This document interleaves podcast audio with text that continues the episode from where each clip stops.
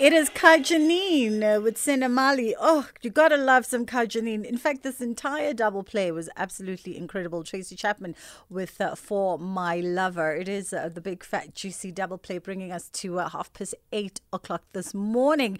Standing by now for word domination, we look at this uh, book, which I'm sure if you don't have it, when you get your hands on it, it's going to be quite the conversation starter around the uh, dinner table. And over and above that, it might also have some views or opinions that are polarizing or that require some kind of discourse. Uh, we've got author of Girls Prepare While Boys Show Up, Unathi um, Mabunda, joining me on the line. Unathi, I hope I did not just completely lambast your surname. How are you doing? Um, I am well. How do you do? I am great. Thank you very much. Yes. Uh, Unathi is an author and a uh, chief strategist at She uh, Evolution, and she's joining us to talk Girls Prepare boys show up. Already the title in itself is cause I'm for pause. A, um, yes, I'm getting a blowback from the gentleman to say, what is this? what are you trying to say? Yes. Um, and I did not greet your listeners. So good morning to you, Sister and good morning to all the listeners good of morning. SAFM. And again, thank you so much for having me. We take it for granted that we've been having coffee and cookies together the entire morning now, so it's okay. Okay, so the title, Girls Prepare, Boys Show Up. Yeah. Um, it came about, maybe the writing of the book rather, mm. it came from my own quest of wanting to find out who am I outside the institution of marriage. Okay. Um, as much as I'm not, un- uh, you know, anti-marriage, I think marriage is a beautiful thing. Community comes mm. from marriage. The whole humanity, human race come from marriage, mm. and um, we can never under- understate marriage. But obviously, there are challenges uh, there are things that are challenging the two by two notion, yeah. or the fact that you know somebody will say we're, we're all meant to go through life in pairs.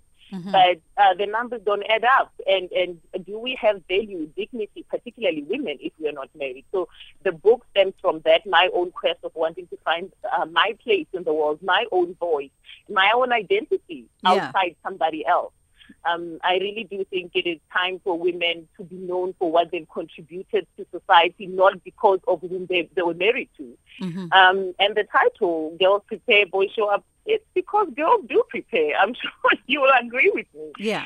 Um, I mean, the first training site of a girl, I think every girl in the world, across racial uh, divide, uh, cultural divide, um, I think every girl in the world is, is in a school, re- uh, in a marriage readiness program. Mm. The first training site is, is, your household, your uncles, your brothers will tell you, you know, a good woman does not sit like that. Mm. She doesn't laugh like that. So we're really being prepared from the age as young as five. Yeah. We are told this is what you need to do in order to get some some boy to to like you. If you do this long enough, my child, one day a, a, a boy will, will come and marry you. So you, you are preparing literally. Yeah, yeah.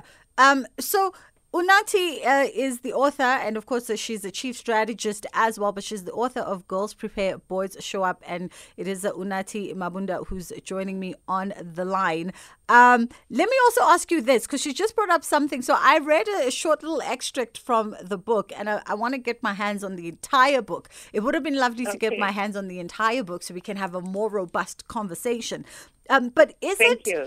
Is it primarily coming from the perspective of you dissecting your gender role within the construct of marriage and thus examining marriage, uh, relationships of union, romantic relationships, um, as well as the, two genders within that construct?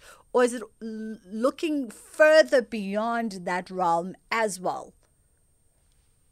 I think it, it is um, actually all the things that you've said. Um, you know, whether it, it's looking from you know within the marriage itself or outside, but Mhm. particularly um, the readiness of the sexes, the way um, society readies male uh, children versus um, female, Mhm. and um, also as a Christian woman, obviously, I you know most of- I think I don't know which extract uh, you've read, but most Yeah. of it is really based on biblical principle. What Mm. does God say about my singlehood?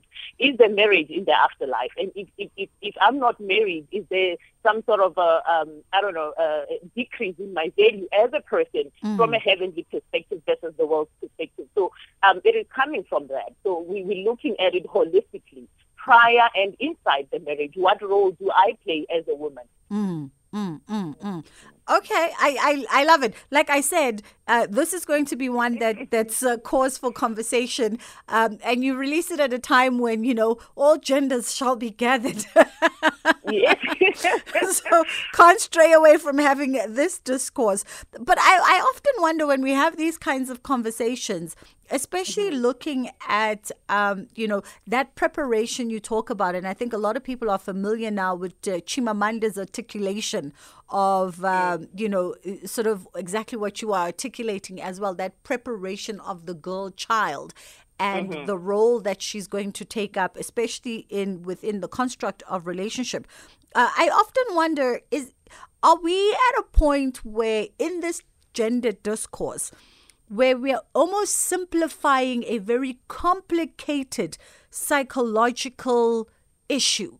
Because just looking at also just that conversation around choice and and preparation there's a lot more to it than simply just preparing us for gender roles within relationship constructs and societal construct. Choice is is such a broader um, you know what I mean? It, it's such a mm-hmm, broader mm-hmm, mm-hmm. psychological landscape, and psychologists who focus on on what it takes for humans to derive at particular choices, or or what it takes for you to to become the person that you are, has got so much more to it than than how we've sort of simplified it in our conversations. Um, I think yes, choice does really uh, play play an important role, but unfortunately, I mean, from the days of old until now, I don't think that be it men or women, we, we've been given much choice when it comes to this. You are told your entire life that at some point you'll have to marry or, or, or get married. And now I think that this book is, is coming to, to say, what, what if there is another route? What if there are other alternatives? Um, because I don't think singleness is one concept uh, or one idea that has been given a, a fair trial in, in the court of public opinion, if I may say that. Mm. Because um, you do get uh, people who actually do function well on their own Mm. and, and they don't feel the need to be paired up with somebody. Mm. But that is always frowned upon. You are almost even you're, you're even afraid to say, but I feel fine. I, I don't think I, I need a companion. You, you, you get what I'm saying? So Mm. I think um, that that is what one of the things that this book is bringing out to say. But what if there's an alternative? What if there is another route? And and this, like I said, is, is mostly based on the biblical uh, scriptures. Mm. Um, the book of Matthew 11, 19. Mhm. There we find in Jesus who is saying, you know, not everybody um, is mature enough to live a married life. And he simply says marriage is not for everybody. It takes certain um, aptitude and, and grace, and not always marry. Some Mm. people will never be accepted into the institution of marriage, even if they want to. Yeah. So I think uh, basically we're trying to explore that to say, what if there's another route? Mhm. And um, more more than that, we look at the, the effectiveness of a person. Somehow, our value is linked to our marital status, Mm. and I, I, I think that is what we're trying to address. To say, why can't we weigh each other based on our contribution to Mm. society or how we treat each other, not necessarily based on. Um, you know, you, get a certain status and dignity because you're Mrs. So and so, Mhm. which is what makes us so desperate, so obsessed with the Mm. ring because we want admiration. We want to be accepted and recognized, and everybody wants that. Yeah. And marriage brings about that. Yeah. Unathi, do you think this is a generational a generational thing as well?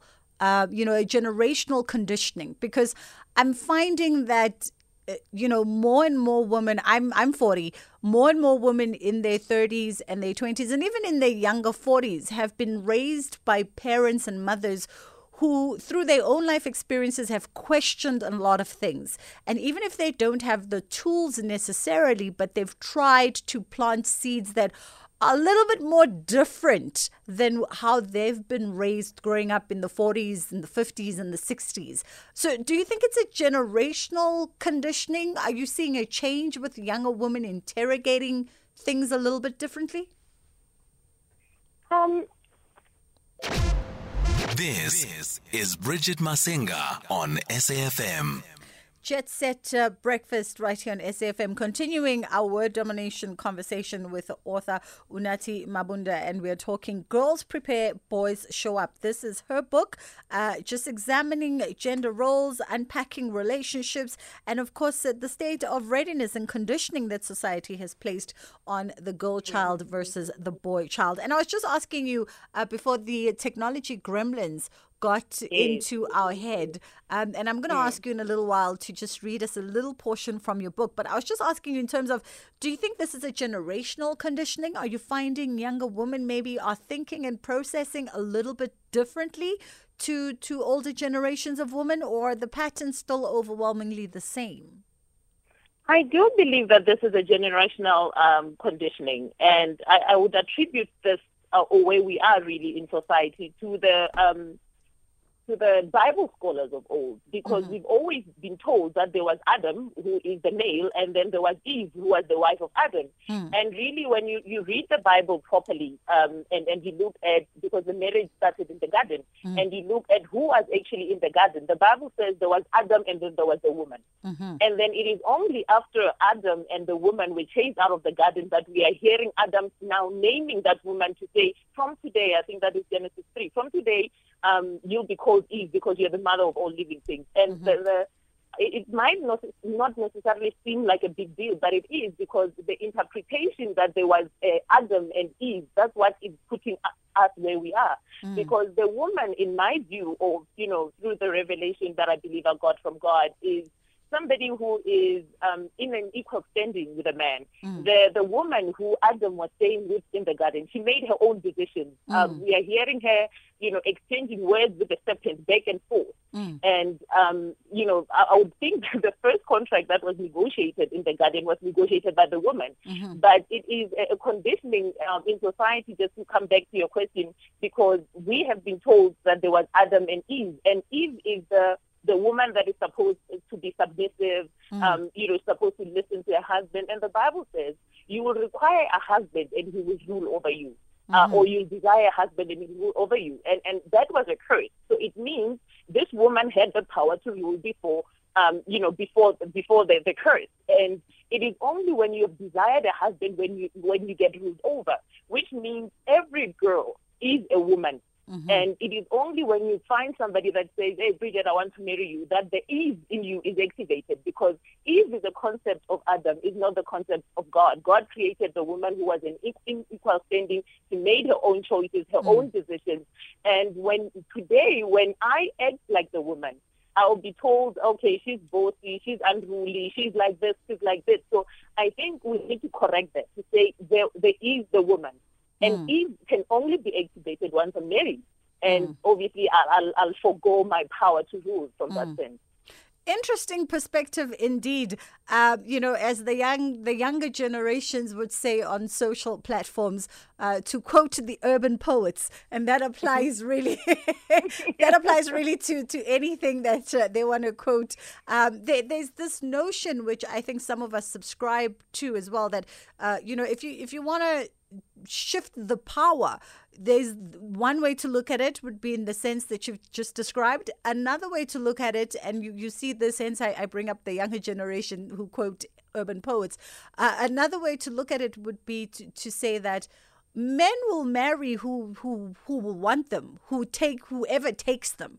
Women are the choosers because ultimately you are the one getting asked and you are the one getting choosing who you're going to be in a relationship with so the power of choice lies with the woman even if the numbers say otherwise you know in terms of society, societal construct seven men to one woman type vibes um, but mm-hmm. there, there are those in in the more urbanized sort of uh, rebellious thought who who will push the urban poets quote unquote who will say that women have the power of choice uh, you know, because men are the askers, women are the ones who say yes or no. Uh, whether to be in the relationship or whether to marry or however it moves. But Unathi, can can we get a little bit of a reading from your book because now I think you've sparked some interest with all of our listeners, uh, and and and peeps want to to get a little sense of what's in the pages of, of the book.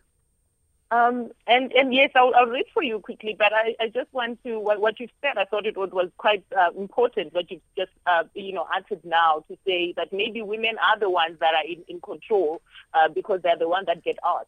Mm. Um, but if you are in a, in a, in a program or in a training program of some sort, mostly women say yes to the first proposal that they get because um, the being asked or being proposed to is seen as graduation.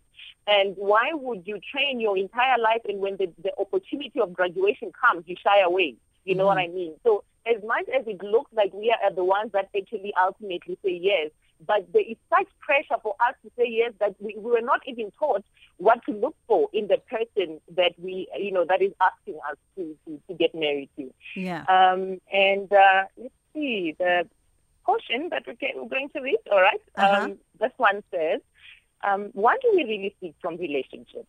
Is it love, affirmation, stability, or good times? These are all beautiful things to have.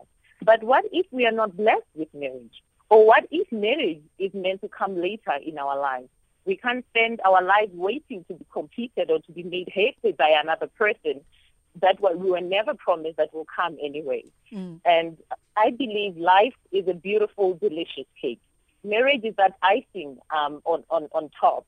Should a baker omit to garnish the cake with cherry, rest assured it will not make the cake less divine. Lovely stuff. Well, listen, we agree wow. on one thing. You're a great writer. okay, I appreciate you saying that. Um, no, yes, thank I, you so much. I think these conversations are important. They are they yes. are the conversations that continue to evolve us as a society. They are the conversations that continue to allow us to interrogate our gender roles within mm-hmm. these fluid spaces as gender even becomes redefined on a day-to-day basis. So they are necessary and there are some things we might agree on, some things we may not agree on. Yes. Um, you know, mm-hmm. and it's already dependent on our own personal life perspectives as well. And that blueprint, because we've all been blueprinted. Uh, you know, mm-hmm. you are the person that you are today because of a plethora of psychological and emotional influences that have come into your life. Some you're conscious of, mm-hmm. some you're not conscious of. Unathi Mabunda, mm-hmm. thank you so much for taking the time. The book is out. Uh, you can get it at a reputable bookstore near you. It is titled Girls Prepare boys show up. Uh, we're going to take a quick, short little interlude, and then we come back and continue with word domination. The Harvard Crimson Global Essay Competition is now open for registration for South African students, and we're going to find out a little bit more about that if you want to get involved.